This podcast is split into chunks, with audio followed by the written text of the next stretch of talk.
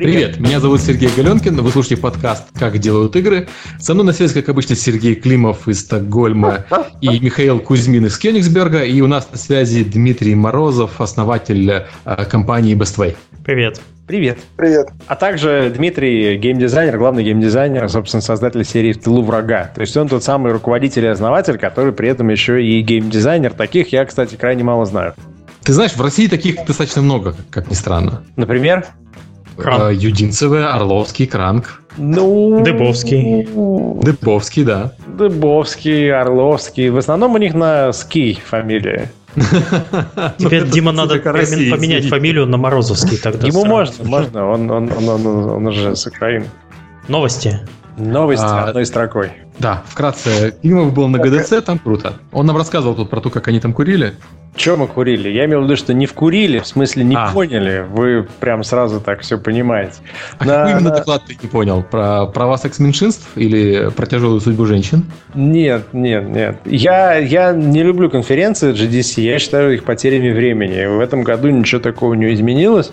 Я считаю, честно говоря, если вот вы были там, кто-нибудь может отпишется в комментариях, зачем платить э, за All Access, чтобы ходить и слушать капитанов очевидность, которые все равно ничем не делятся, а в основном, может быть, я не на тех темах сидел. Но все, что касалось бизнеса и маркетинга, оно было достаточно стрёмным. Типа, выходить надо на мультиплатформах, потому что надо выходить на мультиплатформах. Мы еще там не вышли, но мы собираемся выйти и надеемся, что будем успешны. Конец слушай, лекции. слушай, вообще всегда маркетинговые доклады – это полный стрём. Я, я так Да, я, я как, как, как маркетолог тебе подтвержу это. Все маркетологи, они ничего не говорят. Вот они рассказывают только, как все круто у них, приходите к ним или нанимайте их. Ну там, там но... разработчики были с какими-то бизнес-идеями, но меня удивило, что, например, большинство из них еще ничего не сделали. То есть это было просто заявка на будущее.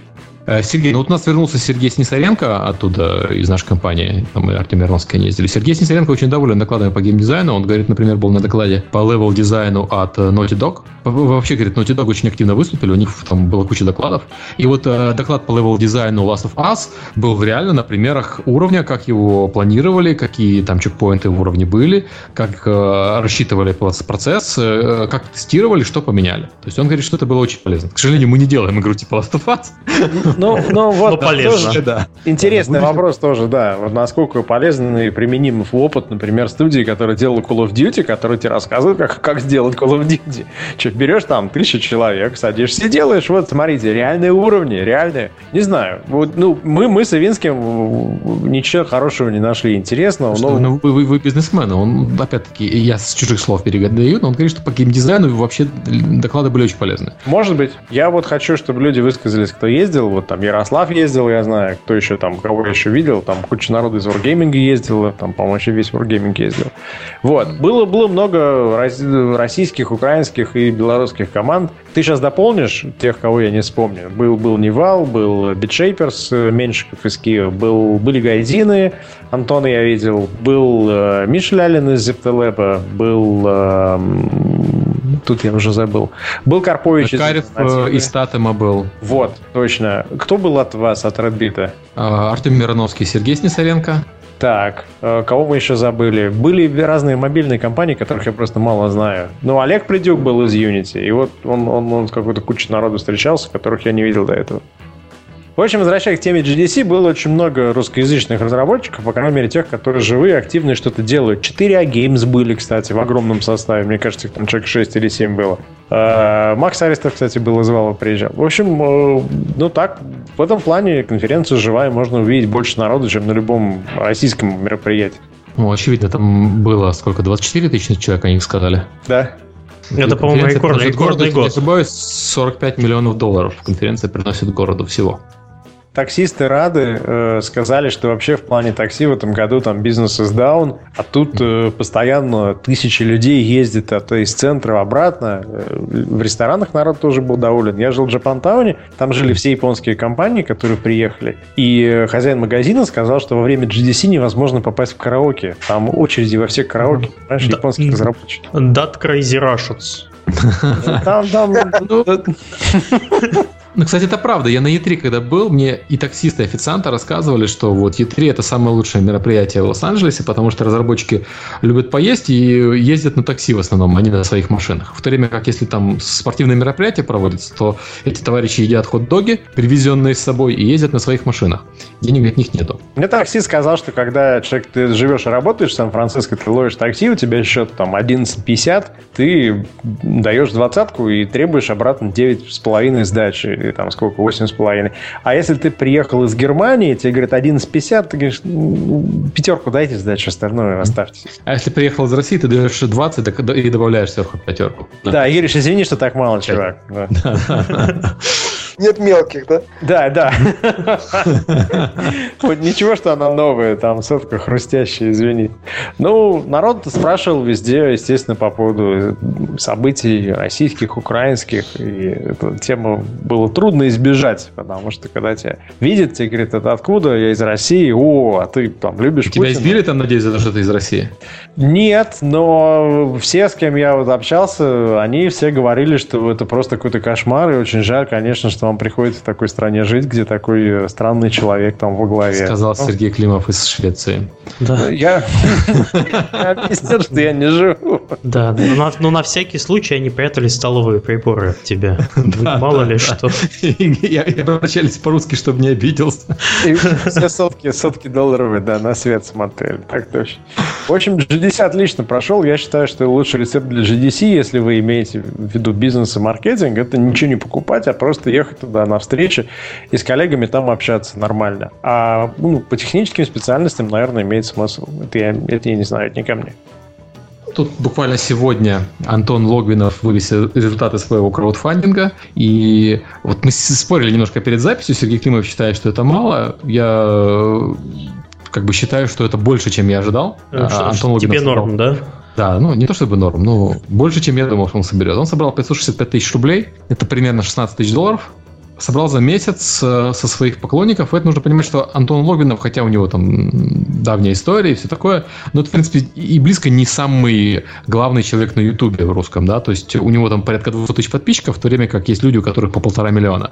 Но его аудитория вот готова была его поддержать. Слушай, зря ты, конечно, эту новость раздуваешь, потому что сейчас все летсплееры послушают э, подкаст и начнут Мгм. собирать деньги со своей аудитории. И будут пусть удивляться, очень плохо. да, будет удивляться, почему так мало. Давайте Ну, объясним, шут- почему у Антона так получилось хорошо. Ну, Антон все-таки работает больше 10 лет. Он делал видеоманию, он делал видео для Games.Mail.ru и э, за это время собрал преданную и чуть более взрослую аудиторию, чем в среднем на Ютубе.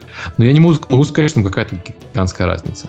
Ну, смотри, 10 лет, 16 тысяч по 1600 за год. В принципе, неплохо. А давайте по- да подождем, наверное, еще вторых результатов, если он будет дальше продолжать собирать деньги. По моему опыту, я тоже когда-то делал такие краудфандинги, когда это еще не было модным у себя на форуме, но работало очень плохо. В первое время платили все, кто, за- все, кто хотел, а второй раз э, получить с них деньги было просто практически нереально, потому что они считали, да. что деньги, вот, ну, там, как бы мы тебе спасибо сказали, но тебе что, каждый месяц спасибо говорить? Ну, вот, как бы, ну, извини. То есть, первый месяц он обычно рекордный. А В рост э, краудфандинг э, регулярный, он, я не думаю, что будет идти. Да, конечно, я согласен с этим. И как бы Антон про это тоже сам точно так же написал. Он считает, что краудфандинг чем дальше, тем будет сильнее падать у него. Поэтому он там запускает на сайте подписку, какой-то премиум клуб. Ну, вот как бы тоже интересный эксперимент, посмотрим. Я, почему я вообще про все это все говорю? У нас есть определенная проблема с русской игровой прессой. Э, Я ее четко ощу- ощутил, когда начал писать для Redbuzz еженедельную колонку о том, что в русской прессе происходит. В русской прессе происходит ничего. То есть вышла игра, э, русская пресса про нее написала. Русская пресса написала гайд по Доте, по Хардстоуну, по Титанфолу. Вот. Русскую прессу свозили на Alien Isolation, она написала, собственно, идентичные статьи. Кого-то не свозили на Alien Isolation, он там желчью себя и зашел в Твиттере. Вот, собственно, все. Русская пресса производит драму. Единственное, кто там что-то пытается, есть э, там пара сайтов, вот там Gamebox пытается делать видео спешалы, делает Канобу текстовые материалы, но вообще этого маловато как бы для страны, в которой 140 миллионов населения, и рядом еще Украина есть, да, а, 40 с лишним. Так вот, я надеюсь, что Вернее так, люди говорят, что это обычно связано с недостатком финансирования, что мы бедные не можем себе позволить как полигон держать 20 человек. Я вот надеюсь, что какой-то приток денег к ним улучшит, улучшит эту ситуацию. Не то чтобы я в это сильно верю, но я надеюсь. Хорошо, а что должно быть, чтобы больше денег туда шло?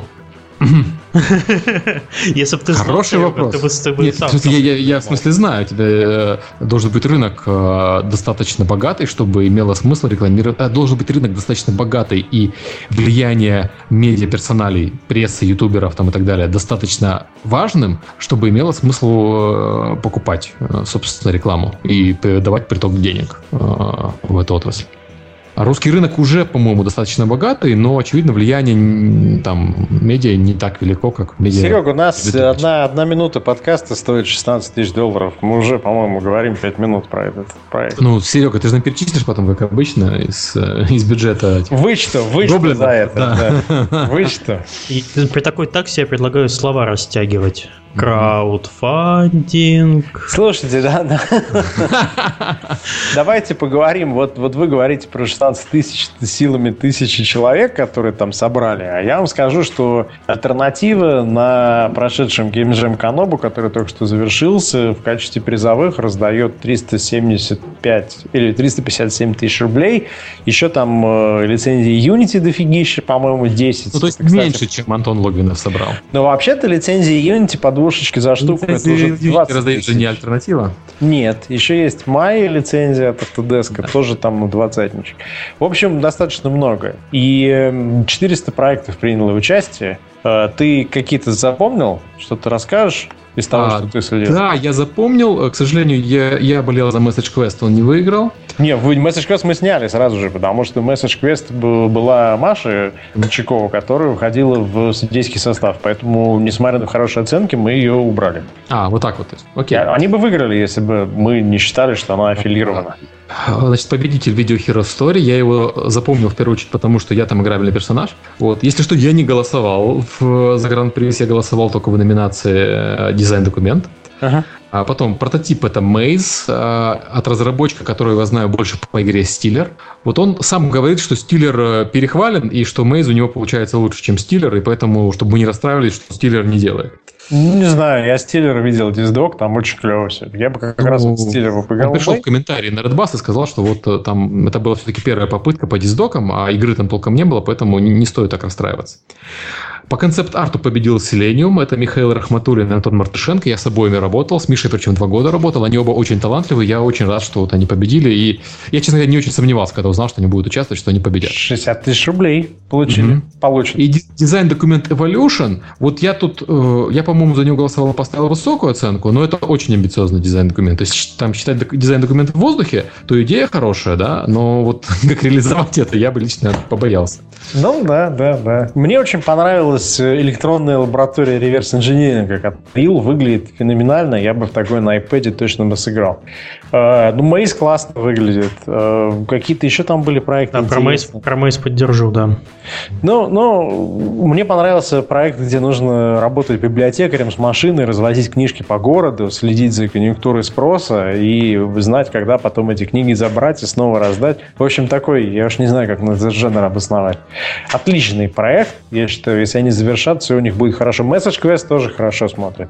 Да, мы, кстати, собираемся сделать подкаст со- всеми там, ну, не со всеми победителями, а с, с теми, кто согласится. И вы сами послушаете про их истории уже в рамках нашего подкаста. Я а просто... поэтому Message Quest сняли, чтобы Качакову за второй раз не звать в подкаст. Хитрый план.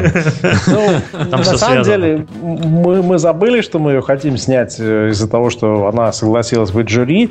И когда я увидел списки победителей, я вспомнил и сказал, надо срочно это снять, так бы они, конечно, выиграли.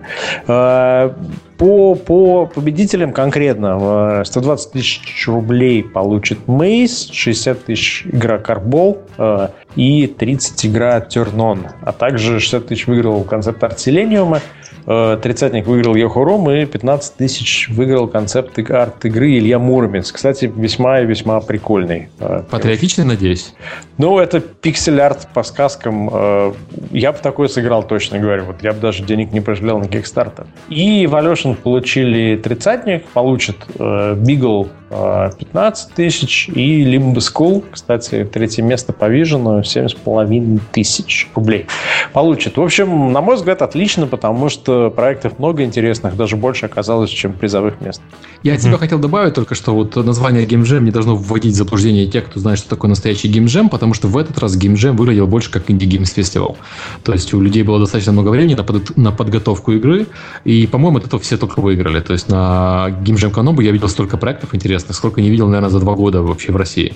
Слушайте, а сколько у нас получилось по времени Game Jam? Когда у нас стартовал? Месяц. Больше месяца. Чуть больше, больше месяца. Затянули месяца. Ну, мы, мы, мы закрыли, да-да-да. Нет, мы закрыли через месяц там или 28 дней, что Ну, GTC опять все немножко подпортил, да, потому да. что все ответственные люди и безответственные ездили. Mm-hmm. Но мы, мы, мы ждали, пока будет много оценок. То есть самое ценное, что можно было бы получить, это комментарии от судей. И те, кто успел до GDC прокомментировать, те прокомментировали, кто не успел, тьфу, уехали. Там некоторые на лыжи в Австрию уехали. Ну, есть среди нас богатые разработчики, которые любят ездить в Австрию на лыжах каждый март. Еще я хотел поговорить про новшества в российском законодательстве. Я очень не люблю обсуждать политику, но тут политика касается напрямую игр.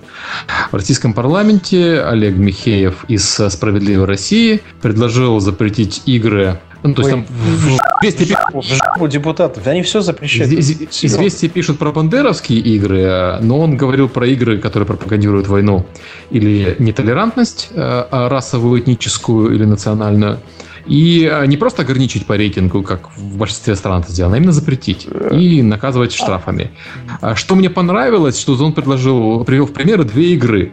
Одна из этих игр это Майдан, которая, кстати, действительно является э, нетерпимостью и пронацисткой. Э, и, Но если принципе, я правильно я... понимаю, игра Майдан разработана на деньги как раз нашистского движения. На, на, на деньги Единой России она разработана. Константин Рыковой. Константин Рыковым, да. Вот. Но если ее запретят, я буду только за. То есть, ну, как бы... То есть это одна рука, одна рука этой многолыкой машины военной пропаганды решила подраться с другой. Окей.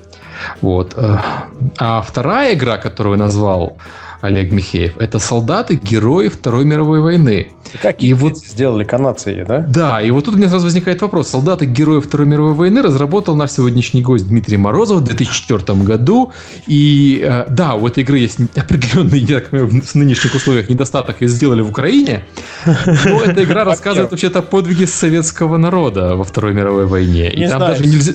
Это очень глубокого залегания жидомасонский какой-то, жидобандерский э, клуб Северодонецк. Насколько мы, как мы выяснили, там даже нельзя играть за немцев против русских, обычный вот аргумент. А давайте можно играть за немцев против американцев. Давайте спросим у Дмитрия, как это быть так проснуться однажды диссидентом? Вот как это? Спустя 10 лет. В Австрии причем. Да ну как проснуться? Диссидент состояние души, ну я себя пока таким не чувствую. Это вы меня уже тут сделали диссидентом. Простите, не мы. Не возвращайся, все, мы тебя не ждем. Да не, в Украину возвращайся, это в России не стоит. Дима, а ты вообще думал вот или думаешь э, во время разработки в тылу врага или других своих проектов относительно такой вещи, как патриотизм или, не знаю, сделаешь сознательный выбор, там, за кого можно играть, за кого нельзя, или Смотри, как бы во всех, во всех играх в тылу врага сознательный выбор был такой, что нельзя за немцев играть против русских. Это угу. был сознательный выбор, это не случайная вещь, которая вот просто так получилась. Причем это во всех, во всех частей в тылу врага, которые выходили, во всех этот сознательный выбор поддерживался. Ну, потому что, как бы, ну, когда делали игру, я рассудил так, что, извините, мой дед воевал против немцев, и там э, полная грудь орденов, там, Красного Знамени, Красной Звезды и прочего, и прочего, всю войну прошел. Вот. Э, ну, я не могу, так сказать, как-то вот делать по-другому. То есть, ну, война была, да, то есть немцы воевали там с американцами, да, но зачем давать игрокам, вот нашим игрокам, возможность там за немцев убивать русских солдат? Ну, это какая-то, я не знаю, как-то это неправильно, совсем неправильно. Почему там в Думе какие-то возникли такие идеи непонятные? Ну, я не знаю, надо написать открытое письмо опровержения и где-нибудь его опубликовать, пусть э, кто-то чешется там, я не знаю связи Государственной Думы с реальностью, они как бы достаточно ограничены, поэтому не имеет смысла отсюда и из нашего мира писать им туда. Не факт, что... Да, ну, я хотел сказать, что я сейчас смотрю на Metacritic игры Man of War, которая вышла под этим названием международно. И для украинской команды Metacritic 80, вообще для любой команды на самом деле Metacritic 80, это дико круто. Я сейчас не сразу вспомню, например, последнюю немецкую игру с, таким, с такой оценкой. С чем хотел бы поздравить. То есть Best Way, они разработчики в плане оценок критики, в плане оценок прессы, одни из, пожалуй, самых лучших на, на, на территории нашего пространства. За 10 лет ты решил ну, поздравить. Окей. Спасибо, есть, да. И, там есть цитаты из... Э, кстати, я стал читать тут Еврогеймер, и э, их буквально совсем недавно главный редактор э, выкладывал свои размышления об играх на Вторую мировую войну и сказал, что в тылу врага пока на сегодня остается лучшей тактикой на эту тему. То есть он не просто знал, что вот там есть такая игра, как Man of War, он еще и считает ее до сих пор лучшей тактикой. Я не единожды этот комментарий слышал о, о проектах Дмитрия, поэтому, на мой взгляд, как раз было бы интересно узнать, как они до такой жизни дошли и как можно в городе, где не было геймдева, создать студию, которая такой результат даст. Начиналось все там, с двух-трех человек. Но вообще бизнес был другой совершенно. Вот. Но я просто любил игры и в свое время закончил Харьковский институт радиоэлектроники. Работал и программистом потом. А потом были другие бизнесы, которые к программированию не имели никакого отношения, ни к играм не имели. Вот. Но они как-то скучные были для меня на самом деле. Они не давали как той отдушины, которая, наверное, нужна творческая какой-то. А, что за, бизнес, а что, что за бизнес, если не секрет? Потому что у нас был Тарас Тарасов, который колбасу делал. Да нет, у нас То есть были не перекроешь уже, да? Да-да, ты, ты не стесняйся.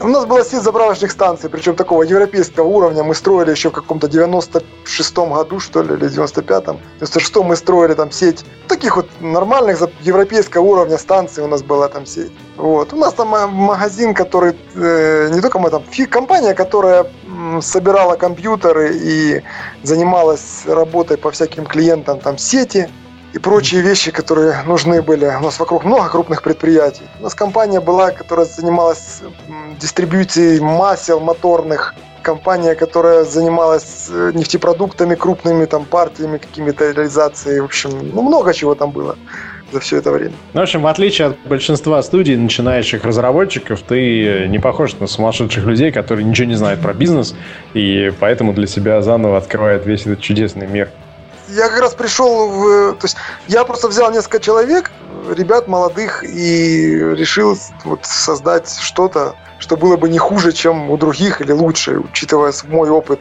геймерский. Вот. Но у тебя хоть кто-то был вообще в составе, кто до этого игры делал?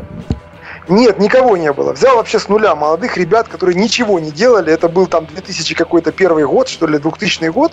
Никто ничего не делал. Первые там два или три года мы работали просто в стол. Вот ребята учились, программисты, дизайнеры, э, моделеры. Просто учились, сидели и просто учились. И я приходил и говорил, так, нет, плохо, еще дальше работаем. Плохо, дальше, плохо, дальше. Ну, в какой-то момент мы сделали демо-версию вот, вышли на какой-то уровень, который я посмотрел, сказал, ну, вроде, вроде более-менее, давайте попробуем уже кому-то показать. Вот. И в каком-то там, каком-то, то ли в третьем году э, мы эту демо-версию послали в компанию 1С, вот, как потом сам говорили ребята из компании 1С, там, Мирошников и Герасев, которые тогда получили эту демо, когда они ее установили, запустили на компьютере, они сказали, мы смотрели одной рукой это, эту демо-версию, а другой рукой уже писали контракт. Потому что на тот момент... Они тебе говорят, писали контракт. Ну да, да. Ну это как бы такая гипербола. Вот. Э, просто на тот момент это было настолько лучше и качественнее и технически совершеннее, чем все то, что они получали там в 2003 году от компаний, ну, которые, про которые никогда не слышали, настолько выше на голову, что, ну, там не было никаких вариантов. Они там буквально через там две недели они прилетели к нам в город Северодонецк. Ну, надо понимать, что такое Москва, а что такое Северодонецк. То есть там самолет до, до Донецка летит, а потом еще там два часа надо машина ехать мимо разрушенных шахт и терриконов и всего остального с вот э, понятным ощущением, да, и вот они к нам приезжают, и мы там уже с ними договариваемся о том, чтобы эту игру разрабатывать. И очень быстро они подписались с кодемастерами на издание игры во всем мире. И вот во всем мире первая в тылу врага, которая была в тылу врага у нас э, в СНГ, во всем мире она как раз называлась Soldiers Heroes of World War 2. Uh-huh, uh-huh. Вот. И там э, получила очень даже оценки по превью очень высокие, и там что-то несколько недель она держалась по продажам в топ-5, что ли, вот, по-моему, Европе, что ли, в Великобритании, я уж не помню, в Европе. Ну, вообще, вообще для того времени, когда я помню, что когда я первый раз прочитал про эту игру, услышал, это был культурный шок, потому что такого не привыкли видеть от наших студий. И тем более, окей, там, ладно, если ты говоришь про студию, которая делает первая игра так себе, вторая, э, а третья, ого. Вот, то здесь вдруг из ниоткуда возникает студия, которая очень-очень офигительно классно так сделала, и я, я не мог поверить, что у кого-то хватило терпения, профессионализма с нуля практически сделать, да? Ну, я не знаю, сколько лет у тебя ушло, чтобы вообще вот первую игру сделать? Ну, мы года два с половиной-три работали просто вот сами по себе, еще потом, по-моему, год, чуть больше года мы уже работали по контракту, и игра вышла уже там то ли через год, через там чуть больше, чем через год, она вышла уже. А я так понимаю, вы движок свой сначала начали пилить? Да, мы сначала делали движок, вот, э, пытались добиться, ну, в 2001 году какие были компьютеры, понятно, да? Угу. Вот, но при этом мы делали движок, тогда еще поставили очень высокую планку в движке, в стратегии, в которой реально каждая пуля летит по своей баллистической траектории, каждая пуля выпущенная каждым солдатом. Вот. Э, ну, это очень серьезная такая заявка. Ну, смогли. Вы одни из тех немногих, кто ходил на эту сторону темную и вернулся живым. С готовым движком, да. Не счесть тех, кто пропал с такими же намерениями, и все, и угу. Окей. Не, ну, для того, чтобы так, сделать такие технологически сложные вещи, э, ну, необходимо очень приличные какие-то, не знаю, видение техническое всей ситуации, понимание, как работают все механизмы отдельные, э, очень довольно приличный уровень именно программистского состава всего, который работает с этим. Не одного человека, а вообще всей команды. Но, но если ты сам, ты говоришь, программировал, то ты способен, э, например, нанимая программистов, понять, хороший программист, плохой, подойдет, не подойдет. В принципе, нанимая программиста нет. Не способен, скорее всего, потому что невозможно понять от человека, как он будет работать. Поработав с человеком, ну, 2, 3, 4 месяца, уже, в принципе, начинаешь понимать после разговоров, ну, не ежедневных, скажем так, а там раз в несколько дней после разговоров с этим человеком, с обсуждением с этим человеком о том, как должна работать та или иная техническая фича, которая должна быть там в игре или в движке, э, вот, как ее реализовать. Не на уровне кода, а на уровне именно идеологии самой. Ты начинаешь понимать, как человек думает, как человек говорит, как он излагает свои мысли. Ну, и очень быстро становится понятно, насколько человек, ну, как бы, насколько человек может вообще подняться в этом, в этом ремесле.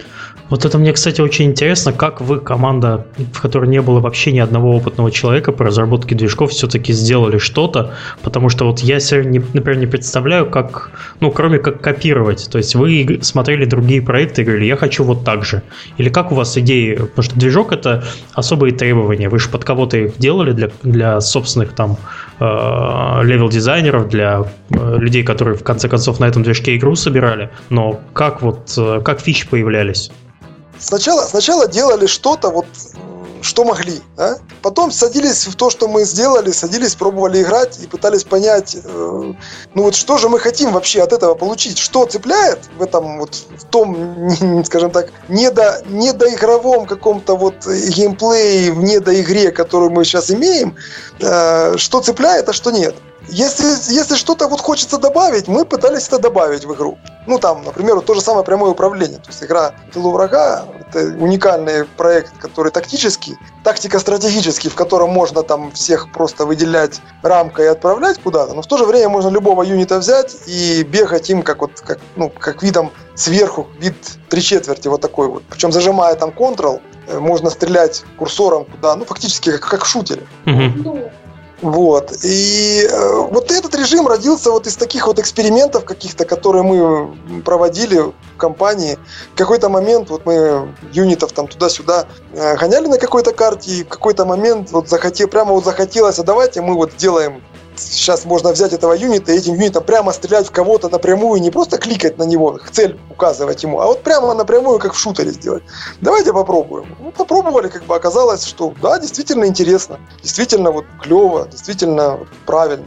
Ну, ты сейчас рассказываешь некий идеал, то есть то, как делаются, по-моему, вообще все великие игры, когда э, компанией управляет человек вроде тебя, который имеет полномочия, так сказать, и над которым не стоит никакой инвестор, который ему говорит, у тебя нет времени на это все, потом сделаешь, в следующей игре, давай, надо выкатывать. А ты прямо играл сам, э, то есть ты не, не по бумажке строил проект, и играя, ты мог принять решение, окей, ребят, давайте двигаемся сюда, и у тебя были деньги, было время, время вот прям так сделать. Это прям, я знаю несколько таких историй, все они заканчивались огромными хитами. Обычно же либо не дают времени, либо не дают денег, либо э, человек, который принимает решение, просто не играет. А ты же сам при этом и игрок, и основатель компании, и еще и понимаешь, как логика игровая построена.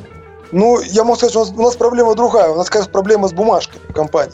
То есть у нас э, проблема в том, что э, вот, э, мы не можем писать бумажки, которые бы очень детально описывали бы тот геймплей, который потом получится в результате. Потому что по нашему, вот, ну, детально именно, вот по нашему опыту, когда мы начинаем писать такие бумажки, когда мы потом начинаем по этим бумажкам работать, знаешь, это как бы такой вот, как вот был у Райкина такой там спич был о том, как он ходил костюм шить. Вот. Э, приходит, так сказать, у него рукав кривой, э, там не сидит костюм, он приходит в ателье и говорит, ребята, а почему костюм плохой? Да, и кто Мужик шил? говорит, «А, да, я, говорит, пуговицы пришивал. Говорит, к пуговицам претензии есть, как пришиты? Нет. Ну Зубами не оторвать, я помню это, да. Да, да. А костюм не сидит. Вот эти Окей. вот все вот эти разработки по мега каким-то супер-пупер планам, по каким-то диздокам, ка- они вот, ну я в них не верю просто. Я не верю в то, что можно создать игру, э, которая была бы создана от начала до конца. Ну, вот не верю я в это. То есть я, по моему опыту, как только начинаешь какую-то фичу пытаться реализовывать, оказывается, что э, в геймплее она выглядит совершенно не так, как на бумаге, и нужно либо ее исправлять, либо добавлять что-то, либо убавлять, либо вообще от нее отказаться, либо сделать совсем по-другому.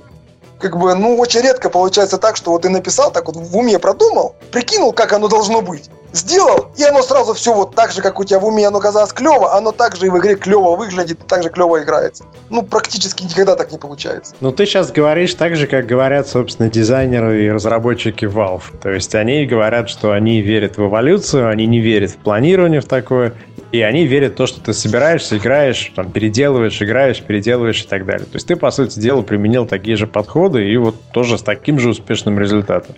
А у тебя вообще не было соблазна в какой-то момент сделать фри-то-плей версию или ММО, как Слушай, ну, соблазн какой-то был, но э, мы всегда как бы очень плотно сотрудничали с компанией 1С. Вот как-то вот так получалось, что я предлагал им сделать э, вот что-нибудь фри-то-плей, там, ММО. Но как-то вот они все время на это смотрели вот не очень хорошо, да. Как-то вот они не очень верили в это. И вот как-то вот процесс не запускался все время.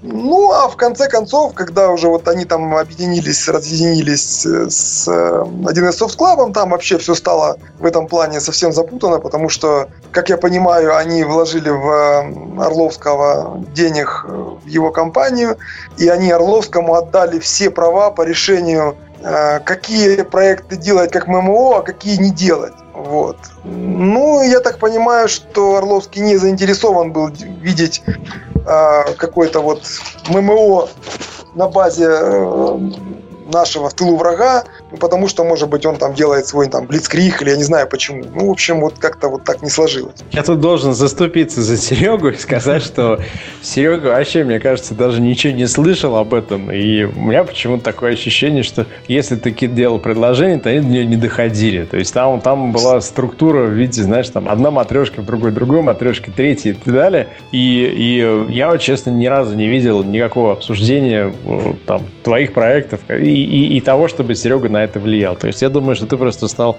жертвой какой-то политики, там, какой-то дворцовой. Вполне возможно. Я, я вполне возможно и так могу сказать, что может быть и так все было. Но факт в том, что те люди, которые знают меня хорошо и с которыми мы долгое время делали успешные title ы, они перестали принимать решения в, в- в сфере каких-то игр, которые имеют в своем названии free-to-play или MMO. Мгм. И они перестали влиять на решение, начинать их разработку, не начинать, стоит обсуждать, не стоит обсуждать. В общем-то, и вот как я понимаю, Ну, может быть, и что этого. Если тебя поддержали в тот момент или сказали бы, например, там, ну давай, что клево, давай попробуем, то вполне возможно ты бы это и сделал. Э, вот я недавно видел э, ролик Wargaming о том, где они э, графические, вообще всякие фичи, плюшечки, они на 2014 год анонсируют. Какие-то там дома у них разваливаются, там еще что-то. Да-да, был Там недавно машины ролик. Знаешь, я вспоминаю э, последнюю в тылу врага, которая наша вышла, которая Man of War на Западе. Это был 2007 год. У нас был полный мультиплеер, у нас танки были в прямом управлении, мы также точно танками можно было стрелять. Ну, вид был, правда, немножко повыше. У нас отрабатывались все наклоны брони, у нас отрабатывались виды снарядов, фугасные, бронебойные. У нас в 2007 году отрывались башни у танков, сбивались гусеницы. У нас э, взрывался боекомплект в танке. У нас при попадании снаряда, когда снаряд пробивал танк, э, он, э, если он попадал в те места, где сидят экипаж в танке, то у кого-то из экипажа он мог убить, вот, или там ранить внутри танка самого. У нас э, в 2007 году у нас дома разрушались покомпонентно, э, причем многоэтажные дома. Это не просто домик, который как вот сейчас Wargaming, когда там заезжает танк, да, и домик рассыпался там, на четыре части. Он поделен, каждая часть рассыпается. Они только в этом году анонсировали там многоэтажные дома, которые там как-то разрушаются. У нас это разрушалось в 2007 году еще. Причем так, если ты стреляешь в верхний этаж, там выбиваются части верхнего этажа. Дом имеет свою структуру. То есть, если ты структуру повреждаешь сильно, то там обрушивается, например, там правая часть дома, там три окна там вертикально обрушивается. То есть нельзя было так вот сделать, что внизу выбить первый этаж, и на одном кусочке там три этажа сверху стояло. Такого, такое было невозможно. У нас Кстати, еще тогда... Клевый слоган. У нас это разрушалось еще в 2007 году. Мы все, это, мы все это разрушили до вас. Вот такой вот слоган. Да. Но причем в 2007 году, надо же понимать, какие были компьютеры в 2007 году. Вот. И надо понимать, что в 2007 еще айфонов году... не было. Да, не было. И в 2007 году у нас на карте было, мы играли, по-моему, 6 на 6 игроков мультиплеер, но при этом у нас у каждого игрока могло быть там до 30 до 40 юнитов, включая танки, пехоту, и все это бегало, стреляло, разрушало друг друга, там пряталось в окопах и отрывались башни, за которыми пехота потом пряталась, который этими танками мог тоже рулить там и отстреливать и так далее. Вот. Это к вопросу, как бы вот, ну, что представлял из себя наш движок в 2007 году. Ну, по сути дела, то, что ты говоришь, это то, что если бы в седьмом-восьмом году в вашей компании был бы одним из партнеров кислый, или, например, Серега Орловский, или кто там еще у нас успел увидеть вперед, то вы бы сейчас были с оборотом, не знаю, там, 200-300 миллионов долларов, и у вас бы сейчас уже вовсю работало по втулу врага онлайн, потому что вы на тот момент, когда все стартанули, вы были очень продвинуты в плане технологий, там, техники, геймплея и так далее. У вас же, по сути дела, голова работала уже как у фри-то-плей дизайнеров, то есть вы бы смогли смотреть, как играют игроки и менять игру. Это как раз самый такой ценный опыт. Я, кстати, предлагаю ну, ввести да. Э, единицу оборота один Wargaming для стратегических военных настольных игр. Вот, у вас мог бы быть там пол Wargaming оборот запросто уже сегодня. Ну, надо понимать, что все-таки э, такие вот тактические стратегии в чистом виде, как э, ну, мы в свое время делали в тылу врага, они имеют, конечно, меньшую аудиторию, чем э, классическая аудитория варгейминга. Просто требования... Не, ну, более... Дим, я, я от себя так добавлю, я достал запуск варгейминга, и я помню рассказы о том, что, ну, господи, кто же будет играть в танковые симуляторы? Это аудитория да. еще меньше, чем у стратегий. Вот, этот разговор я в том числе слышал и в 1С. Поэтому да, нет, господи, я бы не стал так прямо да, говорить, господи, что вот Весь ДТФ смеялся над э, World of Tanks, когда его анонсировали там. Я помню все эти треды. Сейчас их читать вообще и вспоминать о том, что они даже существовали, очень, очень неприятно и противно. Ну, мне, мне, мне кажется, что в принципе... Даже половина этих людей работает в Wargaming, особенно забавно, я бы сказал. У кого было больше лайков на DTF под его постом, про то, что World of Tanks не взлетит, тот работает, да. Так и выбирают. Ну, ну, на самом деле, то что, то, что мне кажется, это то, что если ты умеешь делать геймплей, если ты умеешь делать вот такой вот дизайн ситуационный, то ты э, со своей командой, когда ты решишь на это поле войти игровое, то ты уже имеешь имеешь все, все базовые характеристики, чтобы быть успешным, потому что ты, в отличие, понимаешь, очень много команд, они приходят, и они думают, окей, давайте делать by the book, там, сейчас купим трафика, там, что хотят игроки, давай закажем исследование, давай там проведем плейтест.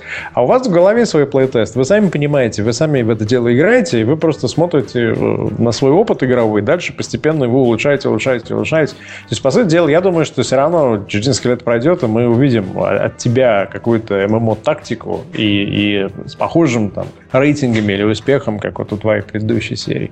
Но э, сколько человек у вас было, когда вы сделали вообще эту игру? То есть ты говоришь про что? Про 50 человек, про 5 человек? Нет, как, какую игру именно? Первую свою, когда вы с нуля практически начинали. Или давай возьмем самую успешную, пожалуйста, которая Man of War 80% Metacritic. Ну, последняя, это у нас команда где-то в районе 30 человек была. Так. Ну, она на самом деле и сейчас 30 человек, то есть как бы она не очень сильно меняется в количественном составе. То есть куда ты там уедешь из Северодонецка особо некуда? Я бы сказал, да, да, задал другой вопрос. То есть, э, кого ты завезешь в Северодонецк? Вот это, мне кажется, должна быть основная проблема компании в таком городе. Ну, я могу сказать, что э, Северодонецк вообще уникальный город в этом плане. Вот, поэтому город, в котором было в советском, в советском прошлом было, по-моему, 12 всесоюзных исследовательских институтов только. Угу. Вот. И, ну, естественно, что дети родителей, которые в свое время пошли учиться э, и работали всю жизнь в науке, ну, скорее всего, они не будут э, теми, кто не может сложить 2 и 2, ну и так далее. Вот, поэтому какая-то база, база интеллектуальная в Сердонецке есть, очень неплохая. Конечно, нет такого доступа, как э, в том же Киеве или там, в, том же, в том же Харькове к э, трудовым ресурсам. Да? Я, я бы сказал, Неверно. я перефразирую так. Я знаком с Северодонецком, я, собственно, сам в Луганске достаточно долго прожил и учился, и у меня был даже товарищ, который работал в Северодонецке в одном из этих э, самых засекреченных НИИ. Так вот, проблема Северодонецка скорее в том, что своя база там хорошая, но при этом в город перевести кого-то, если тебе вдруг кто-то нужен, достаточно сложно. То есть это не Киев, куда понятно, что когда ты туда приехал, понятно, что там делать. Это там даже не Вильнюс, в который когда ты переехал, тоже понятно, что там делать. Северодонецк все-таки достаточно маленький и такой, ну, Северодонецкий. Вот так вот. Маленький сколько мы говорим? Пару миллионов? Нет. Э, ну ладно. Сказал вам человек из города, в котором меньше. Там, по 50 тысяч, что-то в этом роде, да? 100 тысяч? 130 тысяч в Северодонецке. Офигеть. Да, да, да. В, такой, в, в, в, в, таком, в таком объеме, в таком городе построить с нуля компанию, которая сделает э, хит международный. Я, я еще добавлю, что Северодонецк находится, по сути, в центре депрессивного региона, да, в Донецкой области, где закрыты шахты, и, соответственно, там мне когда товарищ снимал даже документальный фильм про вот э, ужасы, которые творятся в Донецкой области в районе Северодонецка. Там, там закрывается шахт, люди теряют работу и так далее. То есть это такой двойне подвиг. Развивать IT в Нигерии. Вот так вот. Я, я думаю, что просто нужно, нужно, как нужно брать Дмитрия в партнеры, ехать в какой-нибудь город, где не 130 тысяч, а там полтора миллиона, и пускай он Valve построит второй, чем он умеет. Но в этом городе надо все шахты закрыть тогда. Чтобы было где работникам брать. Нет, я могу сказать, что работники, которые работали на шахтах, нам вряд ли подойдут, скорее всего. Для motion capture. Э, ладно, слушай, давай поговорим про новый союз. Мы про него немножко переговорили под, под, перед подкастом, поэтому для нас сюрприза не будет. Ну, давай ты читателям расскажешь, Сюрприз. слушателям. Ну, я вопрос да. могу задать. Просто вопрос такой, что э, многие интересуются, какая судьба у игры, э, что с игрой на текущий момент происходит, какие планы, вообще как бы что будет, что не будет там в будущем. Вот, вот что ты можешь сказать? Ну, делали игру «Новый союз» с 1С Soft Lab. В каком году ну, это началось? Ну, начали делать там где-то, наверное, так активно начали делать в девятом, наверное, там, в конце девятого. Угу. А. а какая идея была? То есть какой был пич? Вот, вот э, типа, эта игра про что? А, ну, пич это игра, пич был то, что это игра про э, СССР, который вот после ядерной войны все еще как-то живет, вот, и как он живет, и что тут происходит. Ну, вроде Очень как актуальная бы... сейчас тема, я бы сказал. Наверное, то же самое, что и до ядерной войны. Все абсолютно то же самое. То есть воруют?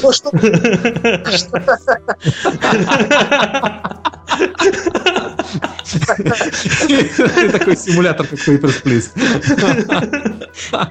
Ой, простите. Ой, вот. ну, причем, надеюсь, нас не забанят. Причем, э, как бы там такая, такое, такое была такая была подача, что война-то случилась в 62 году еще, вот, когда еще воровать-то не научились так, как надо. Поэтому вот этот тренд, он не развился в СССР, видать игрок попадает на территорию, как бы, ну, играет на территории бывшей СССР, там, это уже где-то вот 2012-2013 год, то есть там 60 лет, условно говоря, прошло после вот этой вот войны. Э, вот, ну, в двух словах, я не знаю, это какая-то вот по game-setting у, это, наверное, смесь Сталкера, наверное, с э, Fallout, там что-то вот, вот в этом духе. А ты начал с видения геймплея или с видения сеттинга? То есть мы хотим вот в этом сеттинге сыграть? Или, или мы видим механику? Ну, на самом деле я могу сказать, что э, сеттинг, в общем-то, предложил 1С. Это, это не наше было как бы. Ну, Очень интересно. Вот. Э, они, они до, давно и долго хотели сделать... Остановить СССР.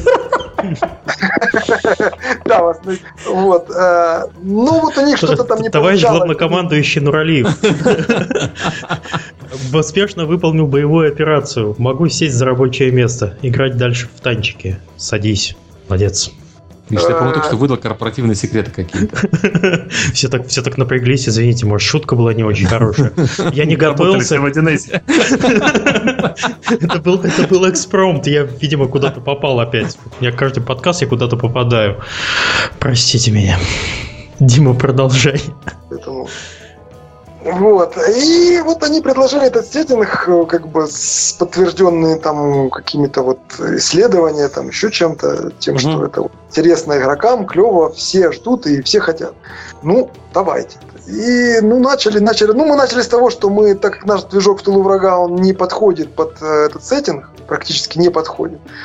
Он больше заточен под э, массированные какие-то такие вот побоища с видом сверху. Ну, а вид сверху, он подразумевает, что модельки другие совершенно, скелеты другие, анимации другие, в общем-то, и много чего другого.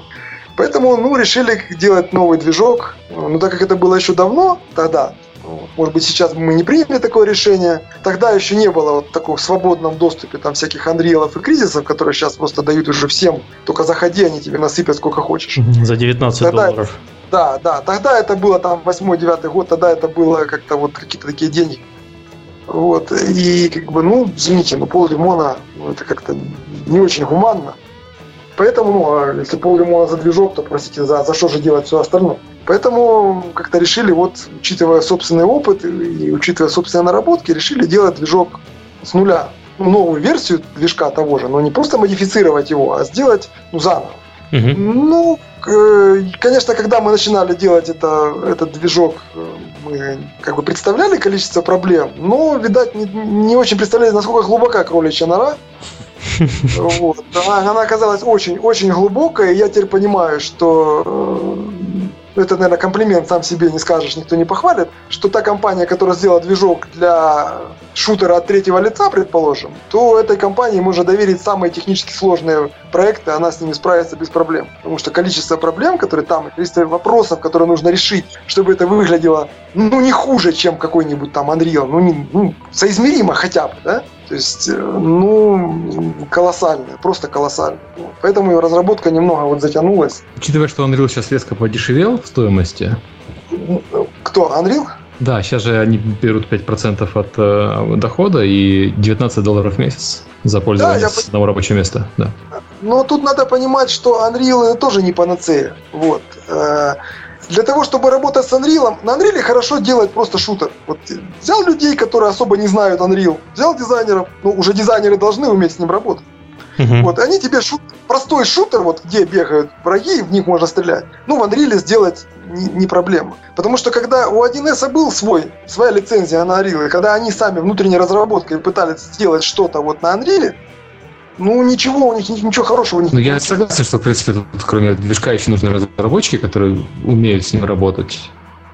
А я хочу, а я хочу сделать, например, чтобы у меня, например, была там активная пауза, как в Fallout, там, с раскликиванием, куда я буду стрелять. А я хочу, чтобы там были еще какие-то игровые механизмы вот такие, вот такие, вот такие. И вот тут-то и начинаются всякие... А я хочу там большие пространства, там, там 3 километра на 3 километра. Вот. И вот тут начинаются такие рога, которые невозможно преодолеть вот просто так вот. Сел и сделал. Ну, то есть э, история на самом деле классическая. Э, разработчик студии, которая до этого была крайне успешна, потому что делала то, что хотела делать и опиралась на свой собственный вкус, э, получила задание сделать игру на основании социального исследования, потому что комитет решил, что вот это так, как надо делать, и, и что-то как-то не вышло. Вот, окей. Все очередной раз. Ну почему не вышло, как бы? Ну, я не могу сказать, что не вышло.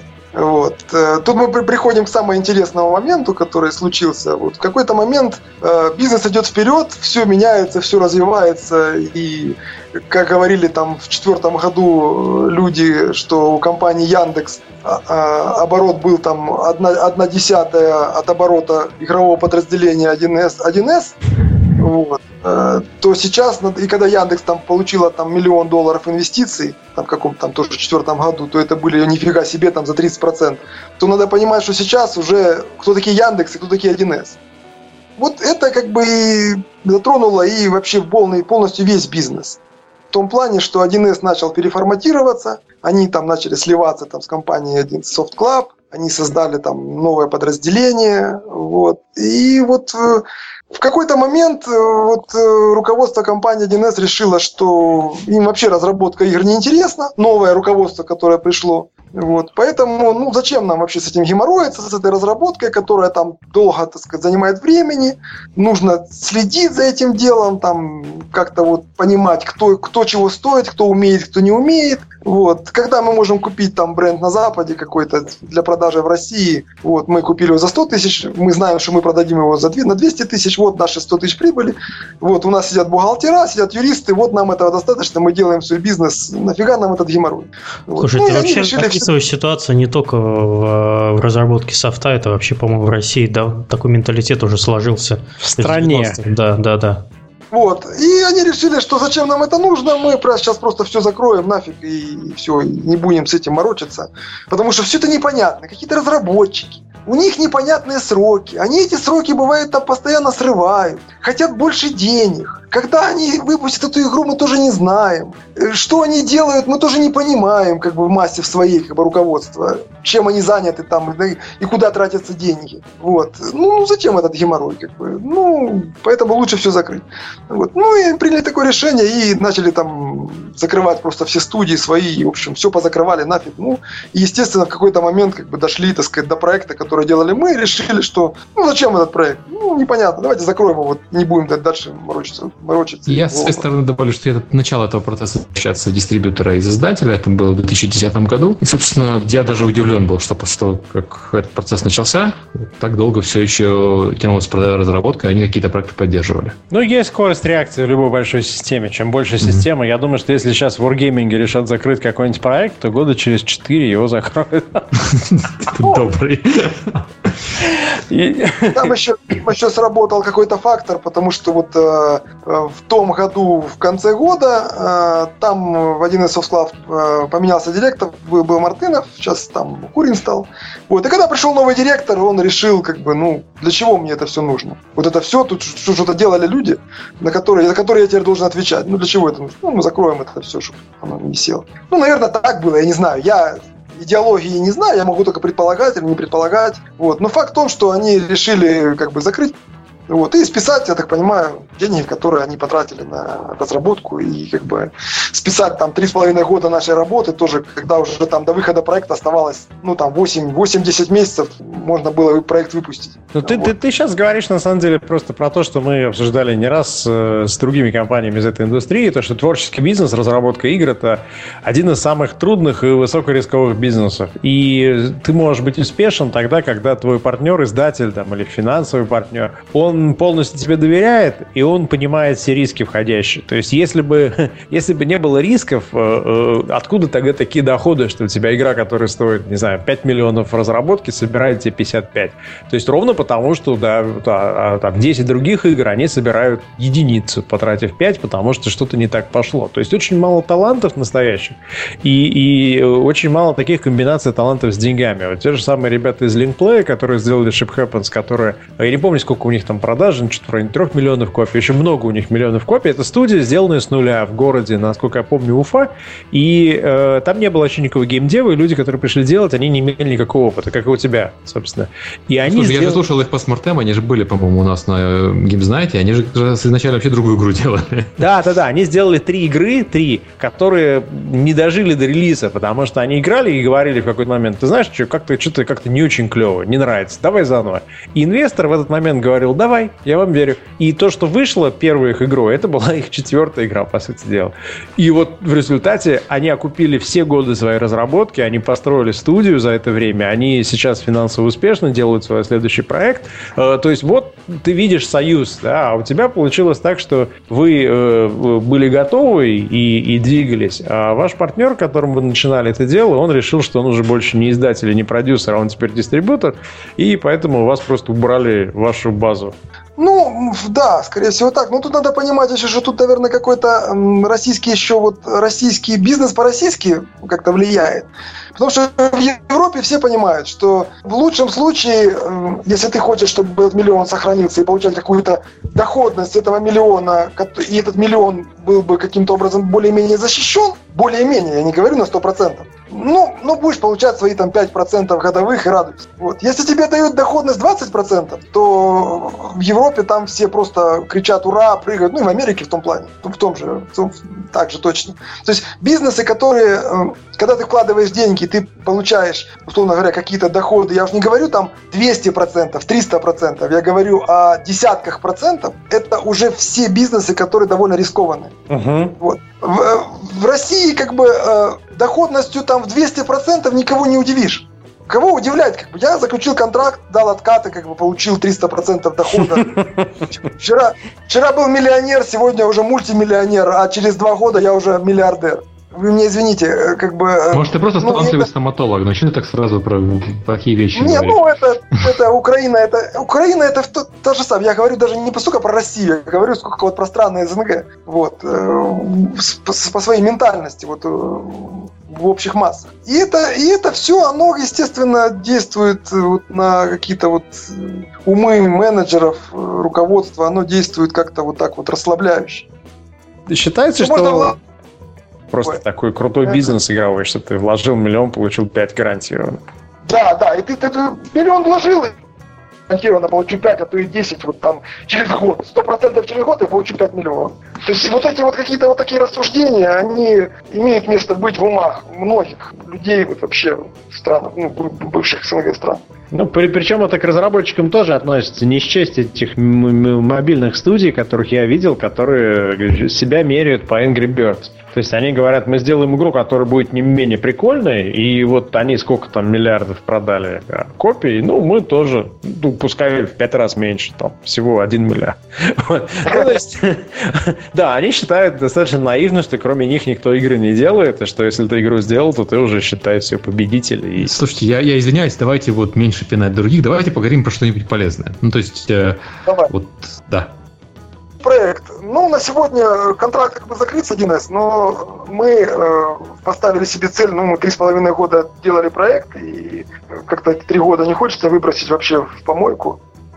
То есть ты говоришь про некий новый проект, э, в котором будет использован ваш опыт, который вы получили во время разработки нового союза, но это будет другая игра. Ну, где-то так, наверное. То есть игра, которая будет, наверное, базироваться на чем-то старого проекта, какие-то базовые вещи, потому что мы не можем делать игру, которая вчера была про, про СССР, а завтра мы будем делать, я не знаю, какой-нибудь там в космосе, какие-нибудь э, космические корабли в космосе, да, то есть мы, понятное дело, что это будет что-то, это будет от вида третьего лица, РПГ от третьего лица. Вот. Ну и, скорее всего, сеттинг останется тот же самый. А вы не думали пойти на краудфандинг? У вас как бы большая аудитория, разве что ваша аудитория, конечно, ждет еще один в тылу врага. Ну, на самом деле, на сегодняшний день мы стоим на перепутье. Вот. Я понимаю потенциал вообще в тылу врага, как э, игры фри-то-плейной, ну или не фри-то-плейной игры, а по крайней мере игры, которая бы вот, э, сессионное ММО, тактическое сессионное ММО. Вот. И параллельно мы сейчас начали тоже работу над этим проектом вторым. И тоже будем, так сказать, под него пытаться найти заинтересованных людей, кто захочет вместе с нами его запустить. Я думаю, тебе три звонка будет после этого подкаста. Первый из Wargaming, второй из Гайдинов, третий из Невала. Только не знаю, еще будет звонок, еще будет звонок. А можно сделать так, чтобы это была ферма для мобильных? Я знаю даже от кого, да? Окей. Окей, окей. Ну, я лично, конечно, я бы, я бы считал, что учитывая э, то, что ты создатель этой серии, и ты дизайнер этой серии, и ты сейчас продолжаешь работать, то есть мы не говорим о том, что сменилось несколько поколений дизайнеров между в тылу врага и текущей ситуации. Нет, у вас есть легаси, и у вас есть этот бренд, и у вас есть гарантированное понимание этой темы. Я думаю, что эта игра может быть очень коммерчески успешная. Вот, что-то вроде в тылу врага онлайн когда мы выпускали Man of War э, вот последнюю часть, ну, они все части были, имели мультиплеер в своем составе. И вот последний мультиплеер показал, что он, мультиплеер не был заточен под тем правилам, которые сейчас существуют в сессионных ММО. Вот, то есть он был довольно хардкорный. Но в то время э, огромное количество народу как бы, резалось в этот мультиплеер и получало фан от этой игры именно в мультиплеере против других игроков. На самом деле, конкретно стратегия ненормальная, в принципе, на мобилках должна играться, и вот конкретно в тылу врага, на мой взгляд, можно было бы перенести на мобильное устройство с некоторыми потерями. Ну, слушай, ну зависит от времени сессии как таковой. Ну да. То есть там, если PC, на PC время сессии, оно довольно, может быть, продолжительное, на мобилке ты с таким проектом с длительной сессией не выживешь, если mm-hmm. это будет онлайновый.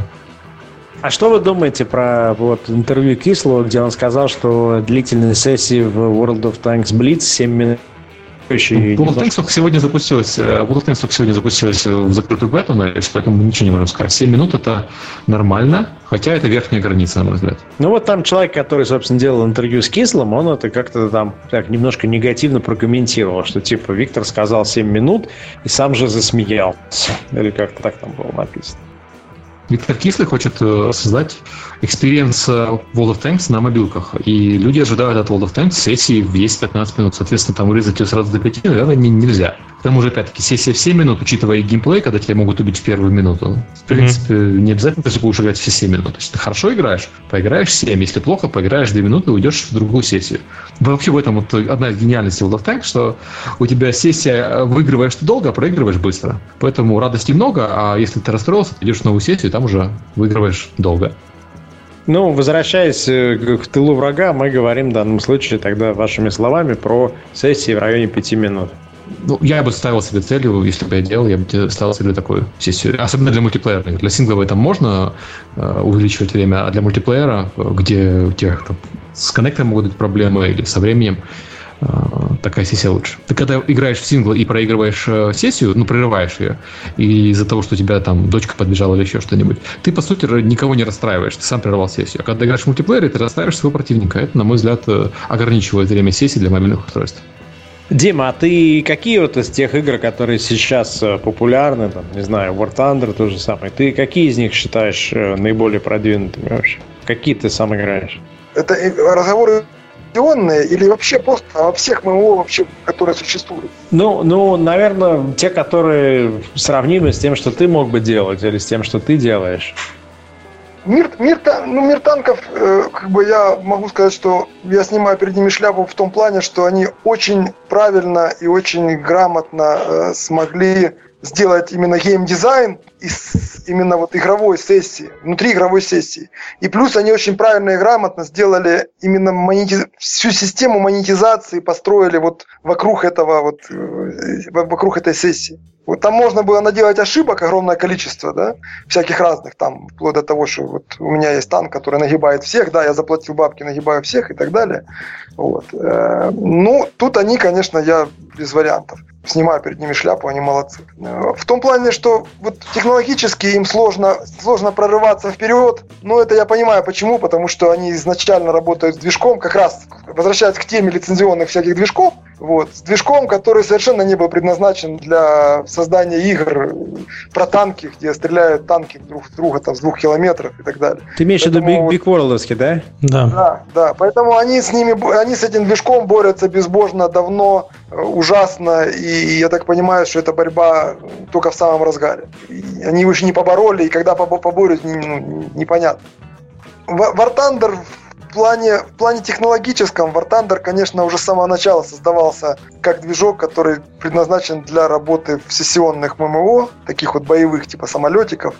Вот. Сам проект War Thunder, я могу сказать, что проект хорош, но есть некоторые нюансы именно в геймдизайне, которые меня вот сильно расстраивают я бы, я бы считал, что нужно сделать там, по-другому. Ну, не мне их как бы учить, они сделали успешный проект, они знают, наверное, знают, как надо делать дальше, как его развивать, поэтому, ну, что мне тут советуют.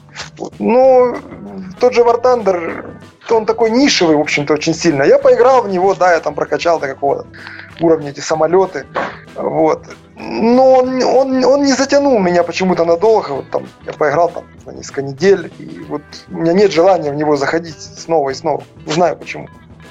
Посмотрим, что будет, как бы, что будет э, у Хандинов с танками, как они, как, как, как они их реализуют. При это этом я, вот... это, такая, такая олимпиада, годзиновские танки против э, варгейминговских самолетиков. Да. При этом, что самое интересное, зачастую пользователи, э, пользователи зачастую, особенно вот продвинутые пользователи, которые постоянно варгеймингу пеняют на то, что вот у варгеймингов жизнь у танков, постоянно требуют эту жизнь как бы убрать и вообще ее там удалить и сделать как-то там реалистично. Э, при этом я с точки зрения геймдизайнера, я понимаю, что жизнь у танков это совсем неплохо. И то, что Гандины делали у самолетов, что у самолетов нет жизни, вот, это, ну, не плюс как бы их проекта. То есть э, в такие ситуации, когда ты вылетаешь на самолете, который довольно толстый, довольно прочный, в тебя попадает, условно говоря, два снаряда, тебе выбивает там руль высоты какой-нибудь, вот, после чего ты превращаешься просто в пикирующее нечто вниз и ты превращаешься в летающий кирпич, который не умеет не, не поворачивать. Да, это реалистично может быть, но как игрока это меня, например, очень сильно расстраивает, и я начинаю ругаться. Какого хрена, типа, у меня самолет еще целый, я могу летать, но играть я не могу, не могу быть никем, кроме подсадной утки, которую все расстреливают направо и налево. Буквально через там 2 минуты, там какие-то именно, там, через 15 секунд после того, как я взял этот самолет. Я даже не успел там толком, ну, случайно попали Поэтому вот та модель, которую Wargaming, когда у танков есть жизнь, которую отбивают постепенно, она с точки зрения игрового вот experience а, она все-таки более правильная. Она дает игроку полный опыт игровой вот при том, когда он этим танком это, она дает возможность исправить свои ошибки там, ну, там, и так далее. Но игроки при этом требуют, дайте нам танки без жизни, это клево, это, про, это реалистично, как в жизни. Ну да, но, но не все, что реалистично, как в жизни, оно на самом деле хорошо для геймплея. Да, вот именно об этом как бы я и хочу сказать. Ну, мы, мы, мы обычно всегда просим опытных э, дизайнеров или опытных, в принципе, там, людей из индустрии, а ты в данном случае имеешь двойной опыт, и как человек, который студию создавал, как человек, который дизайном занимается, дать совет тем, кто сейчас делает свою первую игру, каких ошибок нужно избежать. То есть, что, что бы ты себе самому порекомендовал а, а, много лет назад, когда ты делал свою первую игру. Ну, первый, я так понял, совет, это не нужно делать движок, если ты можешь найти готовое решение. А еще какие-то вещи есть такие неочевидные?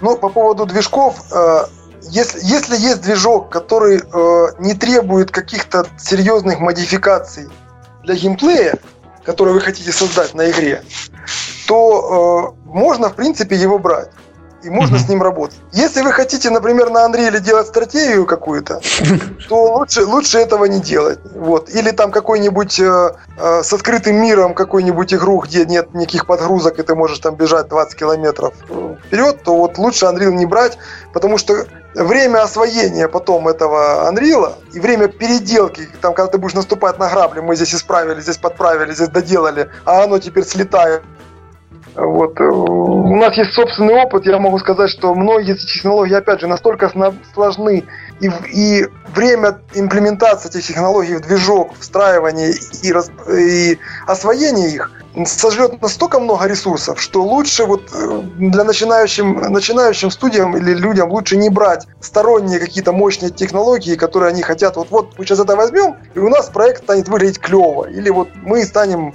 быстро делать там какие-нибудь иконки. Вот мы возьмем эту там, какую-то тулзу и станем быстро в проект делать там что-то такое. Ну, пока о двух концах, очень серьезно. По поводу, по поводу каких-то советов, ну, настолько это, знаешь, как бы вот... А, а, а, а, как, а как быть богатым и здоровым называется? Посоветуйте нам. Не болеть и зарабатывать. Да, то есть, да. Ну, это же элементарно. Вот. Э, ну, примерно так, типа, рабо- работайте, и вам воздастся, называется. Отлично, да. Серега, о чем мы еще хотели поговорить? Мы прояснили судьбу Нового Союза, мы поняли, какие две новых игры идут, мы узнали об истории создания проекта. Ну, на самом деле у меня вот таких значительных вопросов нету. То есть у меня главная проблема была это выяснить, как работать в маленьком городе и делать э, проекты мирового класса. И то есть, э, что это возможно, мы уже знаем. Да, студия из э, маленького депрессивного региона Украины смогла сделать игру, которая одна из самых высокооцененных украинских игр в мире. Ну, возможно, вот про это поподробнее хотел бы знать. Все-таки чуть больше практических советов. Ну, кадры, кадры, кадры. Все упирается в кадры надо искать кадры и пытаться привлечь их как бы в свою команду и создать команду, которая бы имела там дух команды и создать, привлекать людей увлеченных как бы именно этой работой, которым это интересно и которые готовы вкладывать всю себя вот в этот проект или в эту игру. А как вы искали это в таком небольшом городе кадры? Потому что э, даже вот в Калининграде у нас 500 тысяч, у вас 130. Мы постоянно испытываем кадровый голод и там ищем где только можно. Даже людей из других государств переманиваем. У нас там люди уже там из Казахстана к нам приезжают, из Белоруссии к нам срываются, и там из других городов. Ну, у нас в городе есть, опять же, тот же самый институт, который там готовит и про тех же программистов готовит. Угу филиал Харьковского института электроники есть в городе, который готовит всякие инженерные специальности, в том числе программистские и так далее. Вот. Угу. Ну, работаем с ними, так сказать, смотрим там еще на каких-то на начальных там курсах, там на втором, на третьем.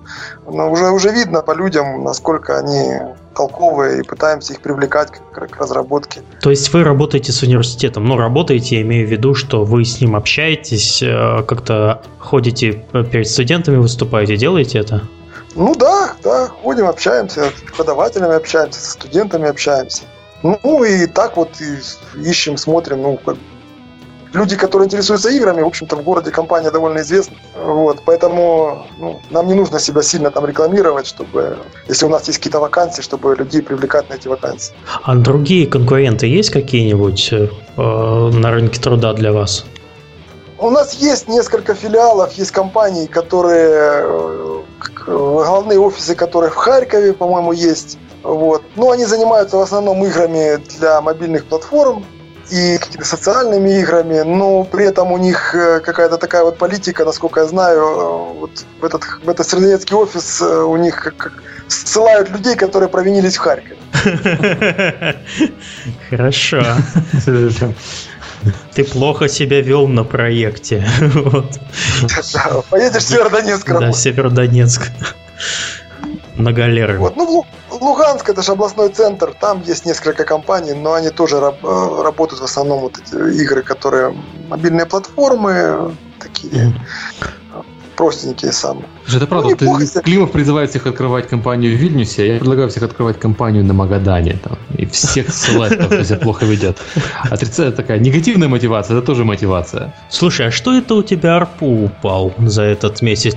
Ай, в Магадан хочешь, ай, хочешь в Магадан. Слушайте, Слушай, хорошая идея. Магаданчики, магаданчики, дорогие мои. А у меня такой вопрос, Дмитрий. А, Дима, почему вы так мало публично светились? И, а, например, я очень долго вообще не знал, кто главный в Best Way, или вообще ни одного, ни одной фамилии не знал из Best Way. А потом узнал, но я тебя увидел, наверное, лет через семь после того, как я узнал, что есть такой товарищ, и вот он, он, он собственно, Best Way управляет. Это позиция какая-то или мира? Да нет, как-то мы ну, немножко удалены, а во-вторых, э, как-то так мы пытаемся делать что-то. Вот. Я, конечно, понимаю, роль, роль пиара я понимаю хорошо, вот. Э, но как-то вот это не, не очень мне, мне интересно, вот, наверное, наверное, поэтому. То есть публичных фигур, кроме тебя, в компании нет, и никто пиаром не занимается? Ну, таким пиаром, таким мощным пиаром нет, никто не занимается. Но нам, нам было вообще-то без надобности, потому что у нас был издатель все это время, компания 1С, которая этим всем занималась. Угу. Вот. Ну, сейчас теперь будем заниматься. Окей, слушайте, в прошлом году мы занимались воспитанием Дыбовского. Сегодня, в этом году я предлагаю Диму воспитывать с точки зрения Дыбовский пиара. воспитался. Я. Да, Кстати, он, уже, да. он уже начал через... Вот когда у нас был подкаст в ноябре, он начал отвечать на вопросы игроков уже где-то в марте. Вот прогресс iOS. Раньше не отвечал вообще. Вот, но это самое. Так что... Я с Дыбовским буквально неделю, на этой неделе общался, я летал в Москву. Вот видишь, даже как. А я, я с ним пообщался, он перевоспитался, все окей, там, я думаю, что будет все лучше с ремейком э, Мора. Ну, то есть можно ожидать, что BST э, в ближайшее время, там, если он вне зависимости от того, пойдете вы, не пойдете на э, Kickstarter с новым проектом, вы по-любому уже будете более доступны для прессы. И если кто-нибудь сейчас нас слышит, кто хочет сделать с вами интервью, то ты к этому открыт. Ну, конечно, да. Ну и тем более, если вы заберетесь за мое перевоспитание, ну, Успех гарантирован, я понимаю. Слушай, Дима, беги, я тебе сразу говорю. Климов такой, что прямо в горло вцепится и не отстанет от тебя, пока ты по два интервью до обеда не будешь давать каждый день. Это только Климову. Это только Климов. Какие вы, какие вы, да. Окей, окей. Так, ну что, мы разобрали текущие, текущие проекты, мы более-менее понимаем, чего ждать. Ну, как только вы свои планы кристаллизуете, так будет понятно, когда там релиз-даты могут случиться. И я так понимаю, что ты для себя не исключаешь консолей, судя по последним разговорам. Ну, э, кон- консоли возможны только э, под проект, который вот э, тот, который был у нас, который назывался Новый Союз, он, он может на консоли ориентироваться. Вот. Э, и то, скорее всего, в основном на PlayStation. Вот. А проект, который вот ВТВ онлайн, ну, на консоли его нет смысла совершенно портировать. Совершенно не консольный проект. Угу. Ну, ну, а если нужно, твой движок, он работает на консолях при этом. Ну, никакая не проблема его выпустить как бы на консолях. Если у нас все вопросы, я предлагаю прощаться с э, Дмитрием. Мы и так уже засиделись. Да.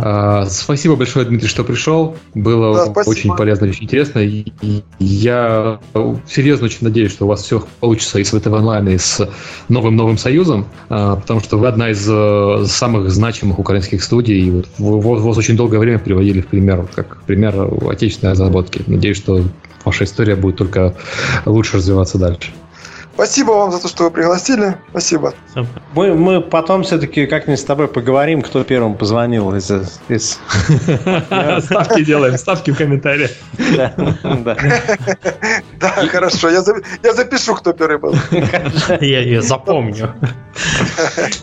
Я тоже думаю, очень рад, что, что во-первых, я очень рад, что в принципе твоя компания есть, твоя команда есть, потому что вы э, незапятнанную репутацию имеете, в том плане, что мало есть студий, кто делает только хорошие игры и не выпустил что-нибудь по кино или, э, не дай бог, там, э, оказуалил э, и мимо как-то вот вышло. То есть вы, вы отличный ориентир для студии, что можно это делать, что не проблема начинать в городе, в котором геймдева нет, и вот посмотрите на результат. Это классно, потому что вы даете такой маячок впереди. Да, спасибо, будем стараться. Все, Давать. пока. Да, пока. спасибо, пока.